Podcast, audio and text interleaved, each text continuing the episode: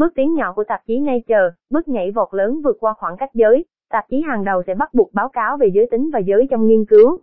Giống như trong nhiều khía cạnh của cuộc sống, vẫn còn tồn tại thành kiến về giới tính đối với nữ giới trong các lĩnh vực tem. Và thành kiến này có tác động tiêu cực không chỉ đối với nữ giới, mà còn đối với nam giới và cả những người nằm ngoài danh mục nhị phân. Tạp chí Nature hiện đang thực hiện một bước nhảy vọt về bình đẳng giới tính và giới với các yêu cầu báo cáo mới, và đó là một bước đi đúng hướng đáng hoan nghênh. Tôi làm việc trong lĩnh vực kỹ thuật sinh học và các nhà nghiên cứu, như tôi hiểu trực tiếp được những thiệt hại có thể gây ra khi giới tính và giới không được đánh giá đúng và báo cáo. Trong nghiên cứu, một chính sách mới của tạp chí Nature, kể từ tháng 6, các nhà nghiên cứu nộp bài viết cho một mục phụ của các tạp chí theo chuyên đề của tạp chí Nature sẽ cần phải mô tả liệu giới tính và giới có được xem xét trong thiết kế nghiên cứu hay không và xem xét như thế nào.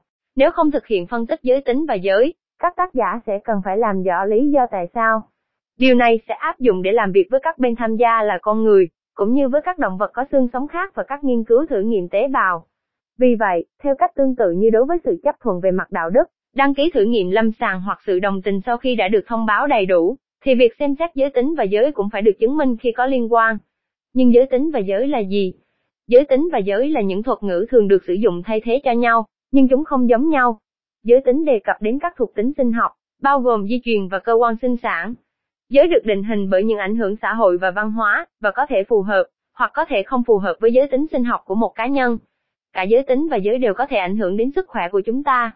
Các tác giả viết cho tạp chí Nature cũng sẽ cần trình bày dữ liệu được chia tách theo giới tính và giới, nếu có liên quan.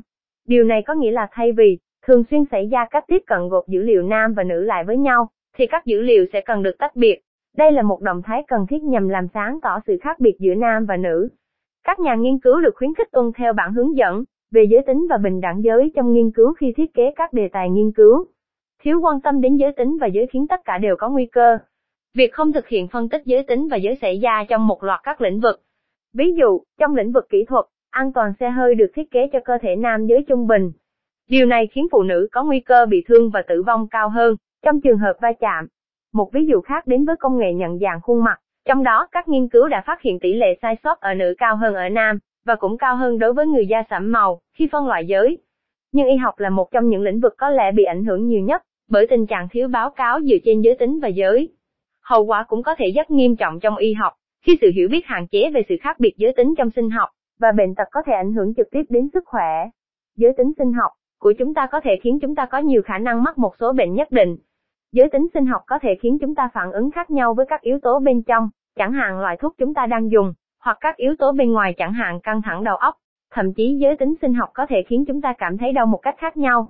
Giới tính của chúng ta có thể ảnh hưởng đến cách chúng ta biểu hiện các triệu chứng của các bệnh tương tự, chẳng hạn đau tim và đột quỵ. Ví dụ, các triệu chứng của cơn đau tim ở phụ nữ, chẳng hạn mệt mỏi, khó thở và buồn nôn được cho là không điển hình, và dẫn đến việc điều trị và kết quả tồi tệ hơn.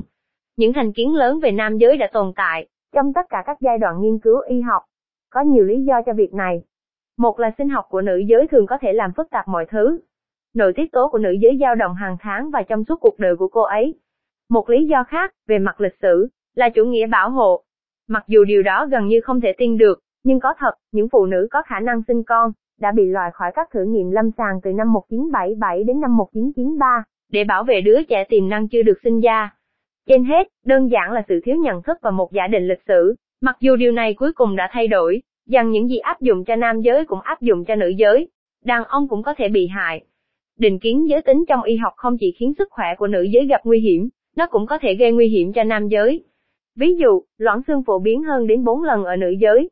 Do đó, những người đàn ông được kiểm tra và chẩn đoán thiếu kỹ càng trong lĩnh vực này, nhưng họ có nguy cơ cao bị biến chứng hoặc tử vong sau khi bị gãy xương. Virus COVID-19 cũng được chứng minh là có sự khác biệt giữa các giới. Với nam giới có nhiều khả năng cần được đặc biệt điều trị chăm sóc, và có nguy cơ tử vong cao hơn. Những khác biệt này dẫn đến những câu hỏi xung quanh các lý do đằng sau điều này. Sự khác biệt giới tính cơ bản gây ra điều này là gì? Đó có phải là hệ thống miễn dịch? Đó có phải là sự khác biệt về nội tiết tố? Vẫn còn nhiều điều chưa biết.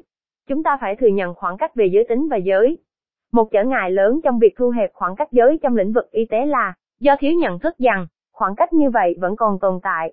Quan điểm giới tính và giới trong sức khỏe và sinh học cần được tích hợp vào tất cả các khía cạnh của y học, từ nghiên cứu sức khỏe đến giáo dục y tế, thông qua thực hành lâm sàng. Điều này đòi hỏi nỗ lực phối hợp từ các chính phủ, hệ thống giáo dục và ngành nghề. Nhiều sáng kiến và viện nghiên cứu đã được thành lập trên khắp thế giới để giải quyết các vấn đề xung quanh giới tính, giới và y tế, chẳng hạn Viện Giới tính và Y tế của Canada. Úc và New Zealand cần liên kết với các quốc gia khác và thực hiện phân tích giới tính và giới trong nghiên cứu sức khỏe và y tế. Và tôi xin nhắc lại những lời khôn ngoan của tạp chí Nature, giải thích giới tính và giới giúp cho khoa học được trở nên tốt hơn.